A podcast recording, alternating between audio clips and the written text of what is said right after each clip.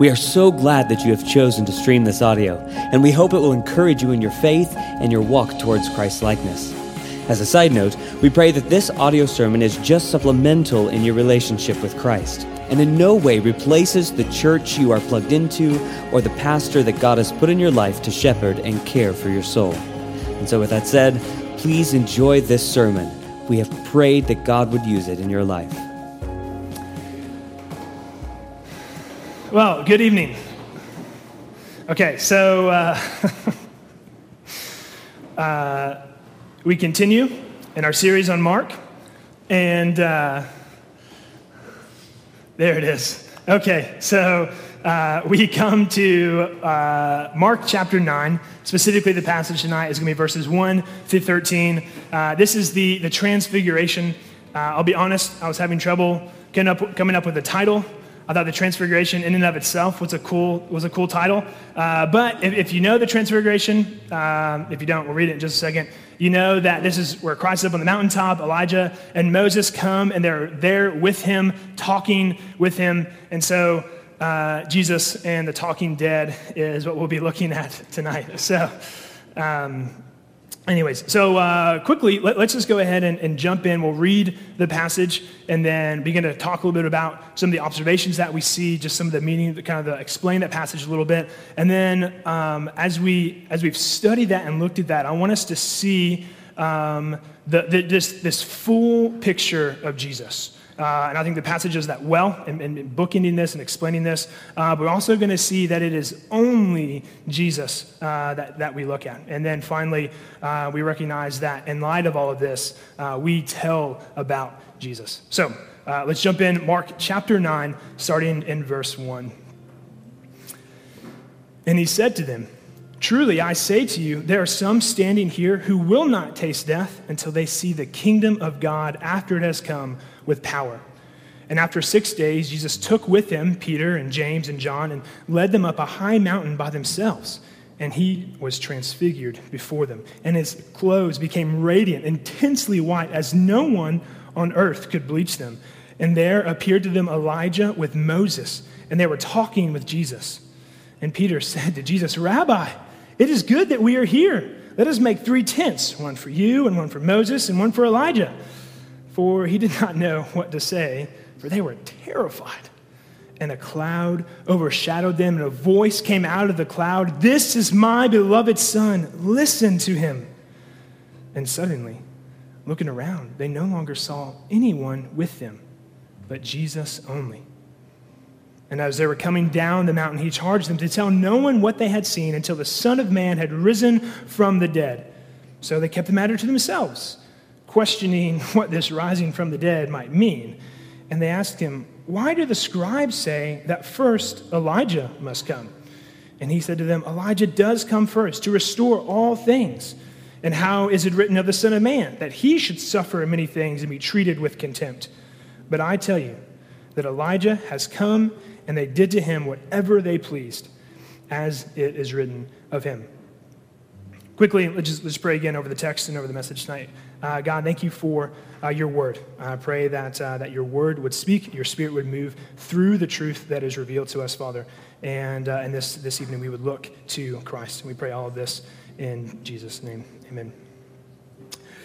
Okay, so uh, as we're looking at the transfiguration, um, beginning to see what exactly is going on here, I think it's important uh, to just, just kind of walk through the text. There, there's a specific context that's going on. There's a lot of things that maybe we're not quite familiar with. Uh, so just walk through the text, kind of explain some things, give this big picture, and then look at exactly what, uh, what we mean by that. So um, the, the first thing, uh, if, you, if, you, if you have a, a, a, paper, you know, hard copy Bible in front of you, you'll notice that the first verse of chapter 9 is actually the end of the dialogue that uh, Brother Brian preached last week. And, um, and then you've got a new subheading, which wasn't in the original, but that, that delineates between this next sort of narrative and story that's going on there. And so that, that first verse is, is kind of tacked on to the end of what Jesus was talking about um, but I think it also directly relates to where we're going this evening. And so as we look at chapter one, where he, he Jesus kind of says this really weird statement that some of you will not die until you see the kingdom of God come in its power. And, uh, and both Matthew and, uh, and Luke, uh, which their gospels are, are, written in such a way that they're very similar, those three, Matthew, Mark, um, and Luke. And uh, both Matthew and Luke include this verse right before the transfiguration. And so I think a, a most likely interpretation of what Jesus is talking about is, is probably um, some of these disciples the verse 2 tells us Peter, James, and John are going to see the kingdom of God come with power, literally in the transfiguration. Um, so you, you could also look at that and you could, you could see options like, uh, like perhaps his resurrection. Um, some of them, I mean, you know, Peter, Peter and John again were there at his resurrection. Uh, some people have also seen this in kind of uh, looking at, at Pentecost. Uh, that those were there, right? And the, the kingdom of God came into uh, his people as they are going to establish the church through the power of the Spirit. Uh, so again, coming with, with power there. Um, and, and, then, you know, it could also even be seen within the early church and the movement that comes after Pentecost and things like that. Um, honestly, all of those sound pretty good. Uh, I think the way the text lends itself is we're talking specifically about the power that comes uh, in Christ, in his glorification, in the transfiguration, immediately after that verse. Uh, but even so, uh, we're, we're, allowed to have this, this bigger picture of what the, the, the full story of Scripture is pointing to. So even if there is a direct connection there, that doesn't mean that we can't also look to uh, the power of the coming kingdom of God in the resurrection. That doesn't mean we can't also look to the power of the coming kingdom of God through the, the, the, the coming of the, of the Spirit, you know, through the saints and through the apostles there. So I, um, even then, we begin to see uh, just what this, uh, uh, what the passage is about. And we just see the, the power of God that comes uh, through Jesus and, and, through himself to his people, uh, as we'll see a little bit later on as well. So, uh, so that's what's kind of happening in verse 1 as we move on. After, and after six days, uh, this is really interesting. Um, this is the, the most specific uh, temporal connection that Mark uses in his gospel. Temporal, like the most, the most specific kind of like time reference. If you remember earlier on, it happened a lot, uh, and, and we've seen several cases of it throughout the, the, the book of Mark. Mark, one of Mark's favorite uh, words is immediately. And, uh, and we, we talked about this multiple times that he's not using immediately in a uh, chronological sense, but he's using it in a narrative sense. So when he says immediately, he's trying to, he's trying to move the, the narrative along, move the story along. He's not saying that these things literally happened immediately one after another. And what's interesting here is instead of saying immediately, instead of you know, just tagging these narrative stories along with one another, um, what happens here is that Jesus, or Mark gives a specific time reference. And I think what's happening is he is directly, inseparably connecting the transfiguration that, that we've just read about and the teaching that we have seen in the past two weeks, both through the confession of Peter and the declaration of the Messiah, and the Jesus explaining and teaching about what that means in the Messiahship through, his, through the Son of Man's suffering, through being handed over, through his death, and then through his resurrection. Uh, and so I think that's important as we look about, uh, I think it's important as we think about what exactly is going to happen with the transfiguration, connecting that to Christ's teaching on his death, on his resurrection, uh, and, and, his suffering as well. And, uh, but as we move on, uh, we see in ver- even in verse 2, right, uh, Christ leads, Jesus leads them up to a high mountain by themselves. Um, this is also another just kind of biblical reference. We think about just these sort of mountaintop experiences that people have had with God. So, specifically, as we look at um, the, the, the, characters who are referenced in the story tonight, Moses went up onto Mount Sinai, uh, received the Ten Commandments, received that revelation from God. All of, all of Israel, as they, they left the Exodus, right, came to this, came to this mountain uh, to meet with God. Elijah also goes up onto the mountain as he's seeking refuge, but also kind of uh, hearing this word uh, from the Lord. Uh, and even things like, as we saw just a few, uh, a, a, few months ago now with the Sermon on the Mount, as we just think about as Christ is, is teaching from that, these, these experiences that show, that kind of give us an example, that kind of tie things together, this being on the mountain, being on the mountaintop, and how that is just an example of and kind of symbolic of, of God working through and to uh, his people. And uh, And then verse 2, it, it really, you know, it, uh, it wraps it up pretty nicely for us. And he was transfigured before them. So clearly that explains a lot of what's going on. And uh, you don't even have to, like, you know, wonder what that means. It's, it's pretty clear. So he's just transfigured, right? Um, not at all. That was really, uh, that was really interesting, kind of uh, scary when looking at this passage. What exactly is happening with Christ as he's transfigured? Uh, and, and literally, I think the word is pointing to uh, right, metamorphosis. Um, and so he's just kind of um, morphing into uh, this, this, this full picture of who he is. I don't think Christ is, is, is uh, changing necessarily. Christ, just as God, is the same.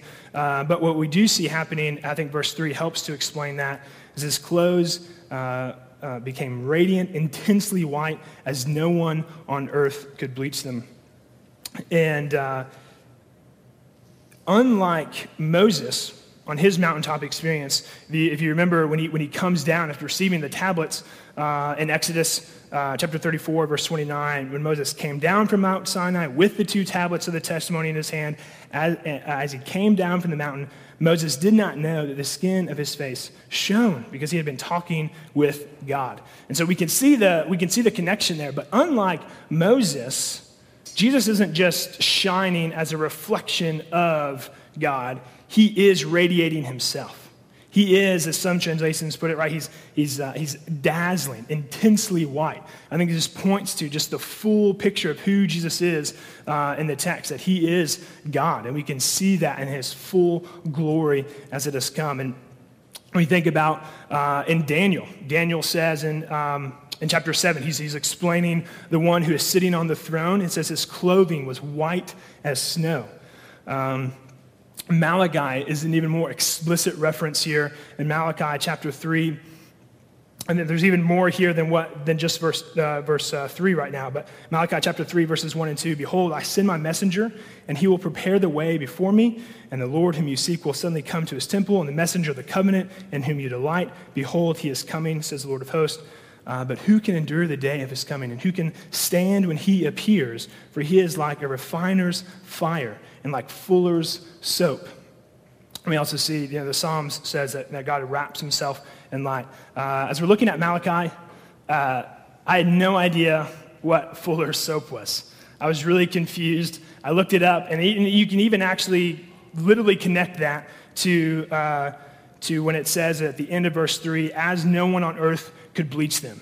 Um, so, so perhaps some of you are familiar with, with the word fuller. It seems to be a little bit um, Gotta be careful here, older word. Um, but uh, so maybe some of you are familiar with it. Uh, but essentially, it, it is one who, who cleans clothes. Um, you know, the, you might have an ESV footnote there, or a footnote there that says, as, as, as no one could bleach them, it literally like as, as a launderer, couldn't, couldn't bleach them, couldn't make them white. And so in Malachi, when it says fuller's soap, right, he's, he's, he's like a refiner's fire, like fuller's soap. I mean, it is just, is white as can be. That's, I mean, Mark is, is playing off of that language there too. And so we're seeing Again, just a, a, beautiful connection as Mark is using the Old Testament, pointing to who Christ is. Um, and um, not just in light of everything he's done in Mark, but who he is as the Son of Man and the Son of God. So, uh, fuller soap, and God wraps himself in light, like in the Psalms.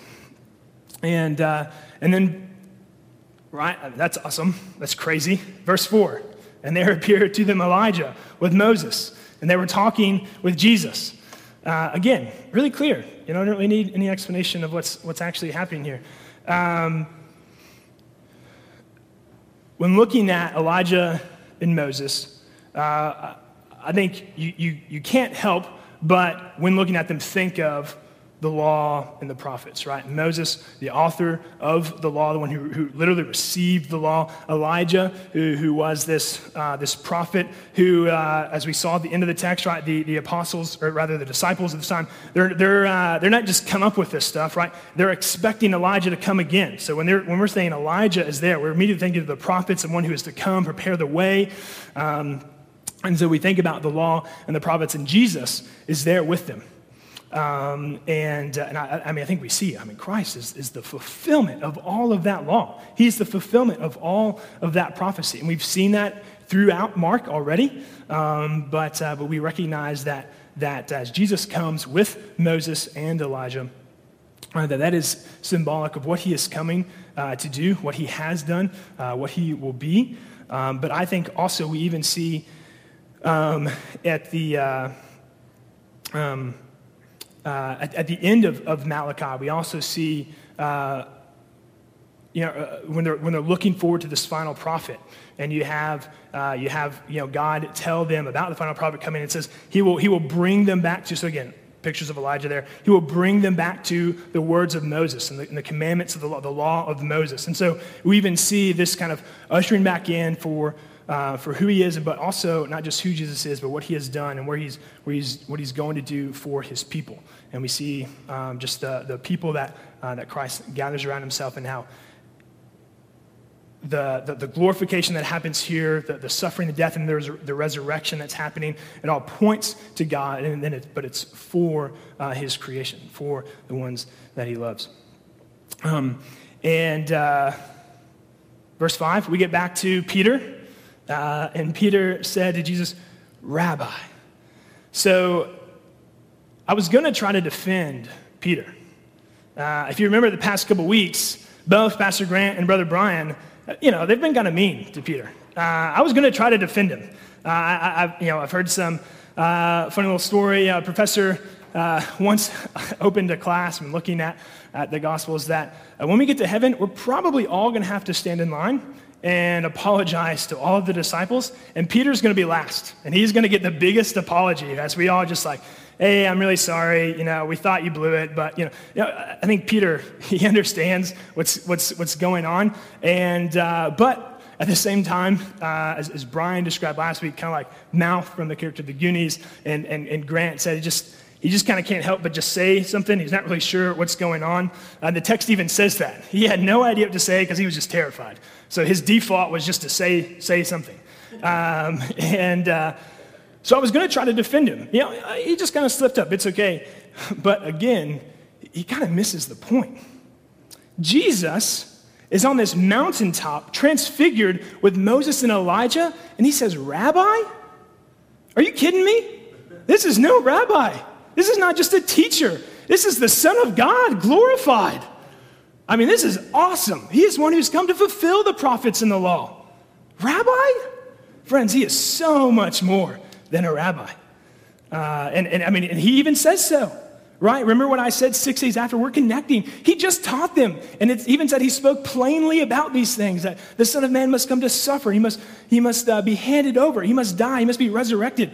This is, this is the Messiah, not just a rabbi. So, sorry, Peter. Um, but. Uh, but he was terrified. And I think this is really ironic, uh, the way Mark writes this, right? He didn't know what to say. He was terrified. He, I mean, Jesus transfigured. Uh, obviously, they recognized somehow Elijah and Moses. They knew who they were. He's not just like, you know, kind of taking a guess. From like, I mean, he knew who they were. And it says he was terrified. Um, and honestly, given the next verse, he had no reason to be terrified yet. Um, because verse, uh, verse 7 comes, and a cloud overshadowed them. And a voice came out of the cloud This is my beloved Son listen to him. If there's a time to be terrified, it's probably when clouds descend on the mountain and the voice from heaven comes telling you who this Jesus is. Um, so, yeah, that, it just, it just, it's incredible. Right? Peter is terrified before, uh, before the transfiguration of, of, of Christ. Uh, but God comes and he says exactly what's going on. And he says so in his, the fullness of his power and his might as the creator. And, and again, as we think about not just uh, God being on the mountains and, and we, how we see examples of that and stories of that and how it's connecting, as Mark tells it to us, but even the same thing happens uh, with, with, with, clouds and the symbol, symbolism that happens there. And so uh, in, in Exodus 24, um, again, with Moses. Moses went up on the mountain, and the cloud covered the mountain. The glory of the Lord dwelt on Mount Sinai, and the cloud covered it six days. We could have gone there if we wanted to. And on the seventh day, he called to Moses out of the midst of the cloud.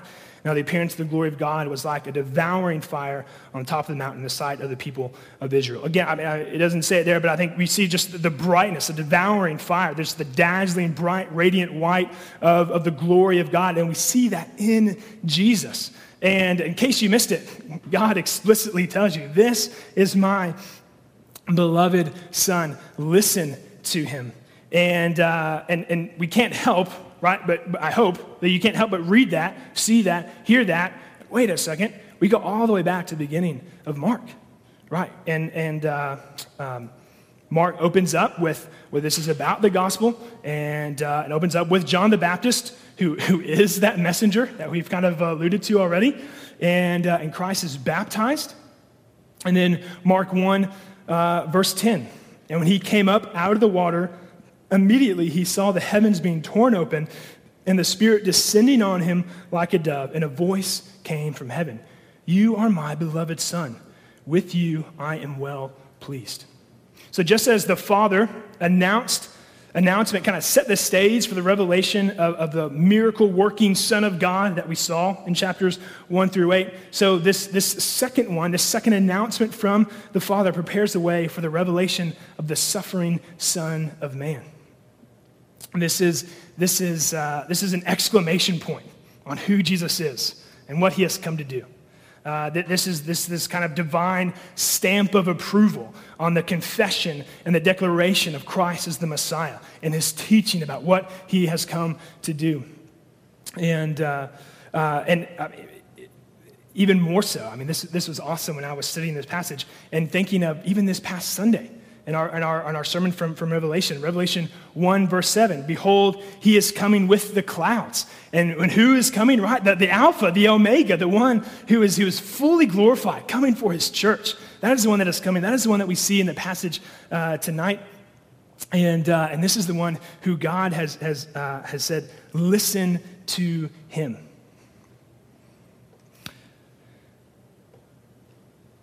Listen to him. What happened in chapter 8? And Jesus began to teach them about how he was going to suffer and be handed over by the scribes and the Pharisees. He's going to die and be resurrected. Listen to this teaching, because this is who Christ is. This is who Jesus is. but this is who Jesus is with the glorification that is happening right at this moment. Yeah, you, you can't have Christ's suffering, the suffering Son of Man, the, the, the, the death, the resurrection. You, you, you, that has to be seen in light of the glorification of Christ. This is the Son of God.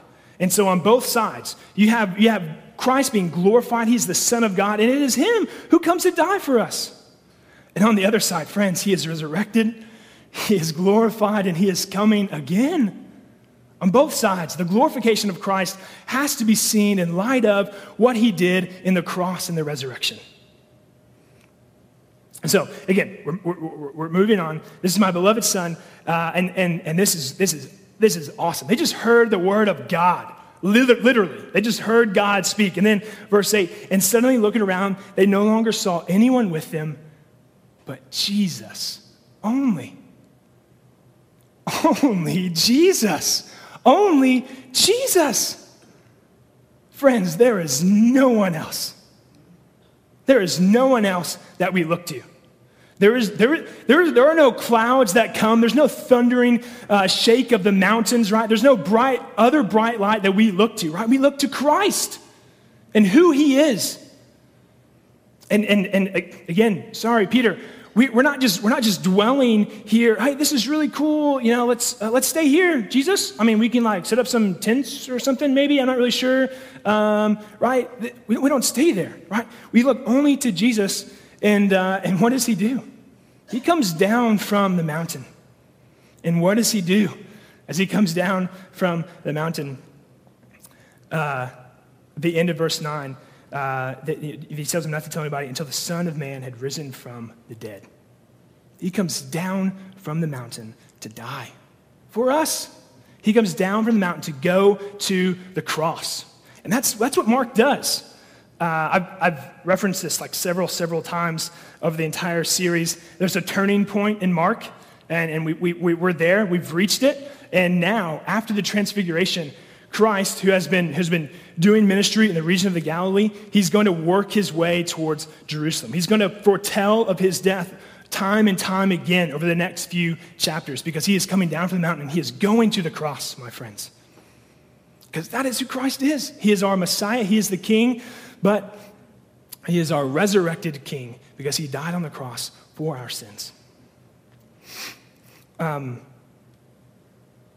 and as we think about, I just, I think this is important. I don't want to, I don't want to detract from what, what, what we're talking about here with, with, with who, who Jesus is. But uh, verse 9, as they were coming down the mountain, he charged them to tell no one what they had seen. Um, and again, this is a theme, and this is so cool. Mark is brilliant. This is a theme we have seen over and over again, this, this messianic secret, right? He tells, he tells everyone uh, to don't tell anyone what they've seen. Um, okay, anyways. Um, and uh, uh, this, this messianic secret, right? He doesn't want anyone to know. And, and I, think, I think sometimes we kind of miss the point on this messianic secret. Uh, we, don't, we don't actually don't quite understand, um, partly because we're on this side of history. Um, and so, so we, don't, we don't really feel the tension of being Jews in their promised land under the oppression of a, of a foreign empire. And we don't feel the, the, the tension and the, the, the, hope of a coming Messiah. We have no idea what that's like.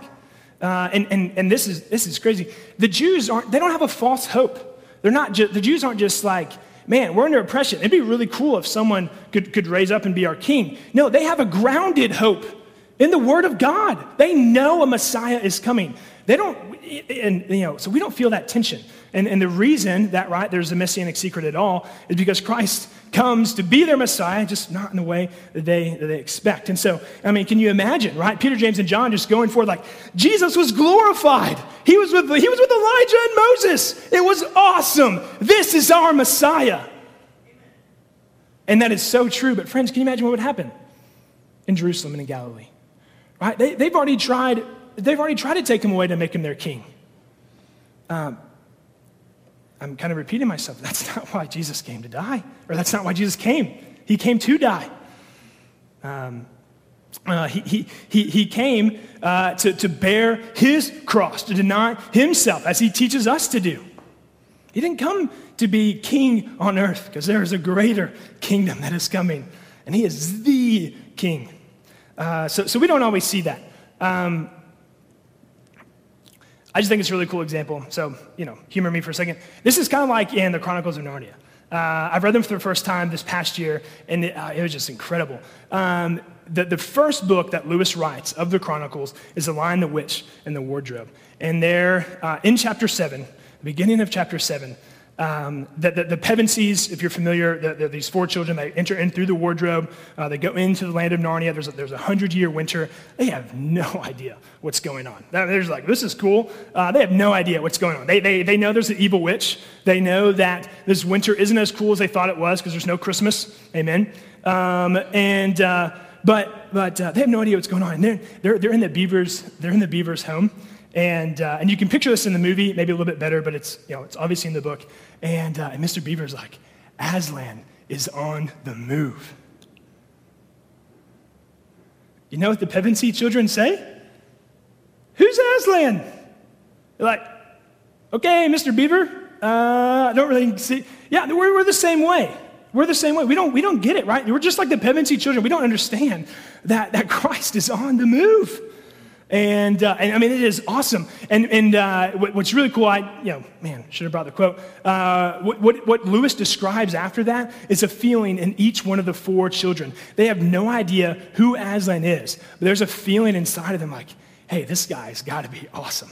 This guy's got to be really, really cool. And, and, and, and, I mean, immediately after that, in, in the, or soon after that in the book, you have um, a, uh, uh, several animals who are Narnians having a feast and they're feasting as a gift from Father Christmas that, that the White Witch's winter is, is, is done, right? I mean, Father Christmas has returned, that the snow is melting, and they're having a feast, and they die because of that. The White Witch finds them, uh, finds them feasting and, and, and asks them why. And uh, they're like, Father Christmas came back. And she knows exactly what that means. So, so we don't understand uh, what the Jews are going through with this, with this messianic secret. Um, uh, but, uh, but we do now uh, we, we, do now because we know who Christ is. So let's continue. Um, verse 10. So they kept the matter to themselves. They understand what they're going through, right? They kept the matter to themselves. Uh, but they, they still missed the point. You're like, oh man, they did a good job. They kept it to themselves. Uh, no, they question what this rising from the dead might mean.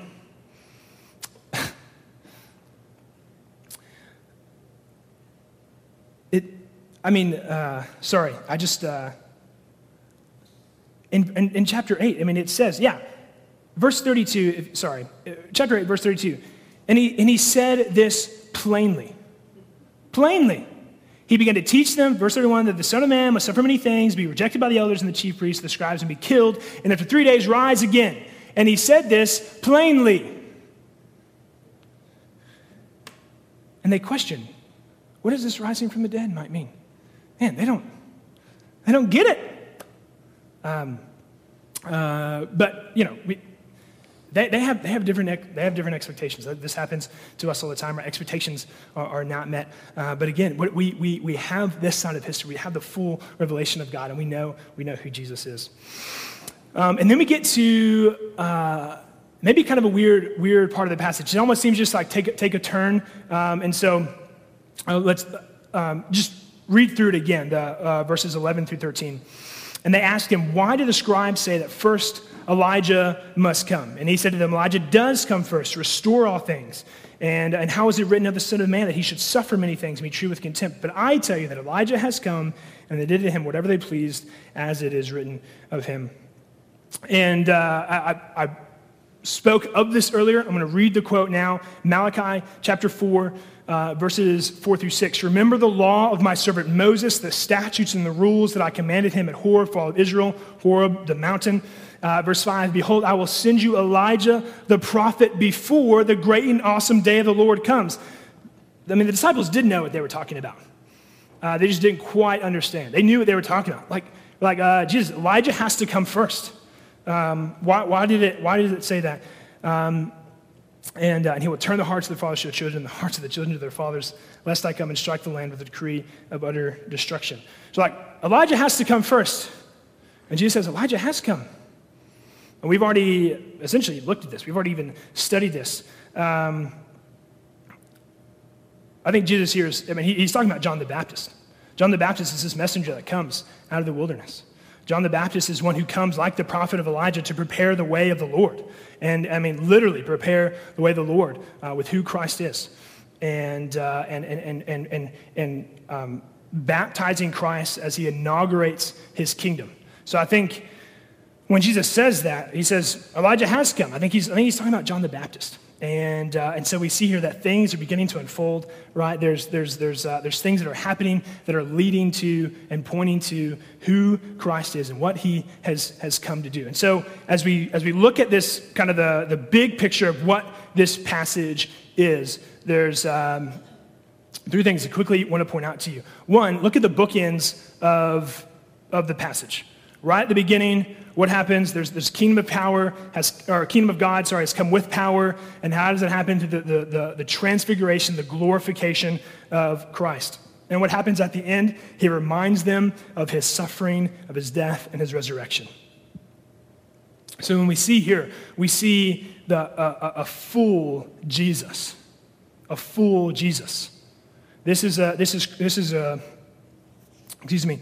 This is Christ who has come uh, uh, we, we, see the, the whole picture of, of, glorification and the suffering and the death and the resurrection. We, have we've, we've, we've already talked about it. So when we're looking at this, uh, this full picture of Jesus, an interesting observation, I think oftentimes uh, we, have, we have kind of reversed what the disciples were going through.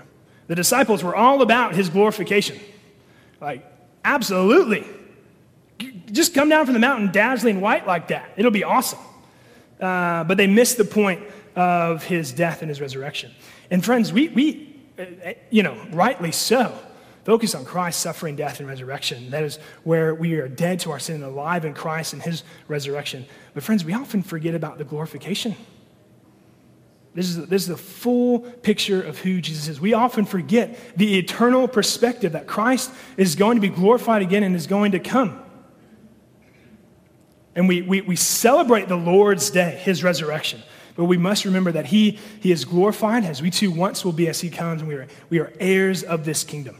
And we, we, we must remember this eternal perspective of, of, of, uh, of not just what Christ has done, but what he's going to continue to do. Um, and we also see uh, just, I mean, this awesome verse. Uh, we also see not just the full Jesus, but this is only Jesus. Nothing else Only Christ is to whom we look. And to connect the first two, there is no other glory that we seek other than the glorification of our risen Savior, Jesus Christ. There is no other glory that we look to other than the glory of who Christ is as the Son of God, who is King of the universe. Um, it, this, is, this is really neat. 2 Peter uh, chapter 1. Uh, verses, uh, I'll start in verse 16. So, Peter, the author of 2 Peter, Peter, who was there at the transfiguration, he recounts what happens as he writes this letter. So, 2 Peter chapter 1, verse 16. For we did not follow cleverly devised myths when we made known to you the power and coming of our Lord Jesus Christ, but we were eyewitnesses of his majesty. For when he received honor and glory from God the Father, and the voice was borne to him by the majestic glory, This is my beloved Son, with whom I am well pleased. We ourselves heard this very voice, voice born from heaven, for we were with him on the holy mountain. And we have the prophetic word more fully confirmed, uh, to which you would do well to pay attention to. So, so I mean, Peter recognizes this is, the, this is the glory of Christ, and it is only Christ that we look to. Uh, and, and so there, there's, there's, there's no glory um, for you in, um, in, in your work. There's, there's, no, there's no glory in, uh, in, in, in, some sort of, in some sort of promotion. There, there's, there, there's no glory in, uh, in, being, in being a student, right? There, that, that's not where we find our glory. We find our glory in Christ who He is. We find our glory as following this Christ and being obedient to the word which He has come to fulfill. And, uh, and finally, this, this full Jesus and this the only Jesus. Um, but we, we tell Jesus the messianic secret is no longer a secret. Uh, the word is out.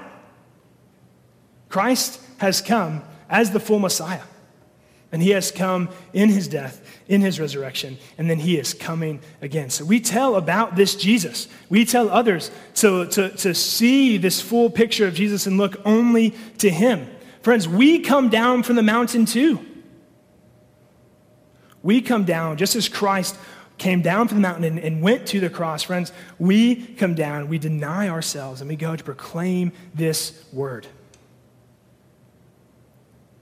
This is a, a, a, full Jesus that we are telling to others. This, this beautiful whole picture of the glorification of Christ in light of his messiahship and his resurrection. And this is, this is only Jesus that we tell to others.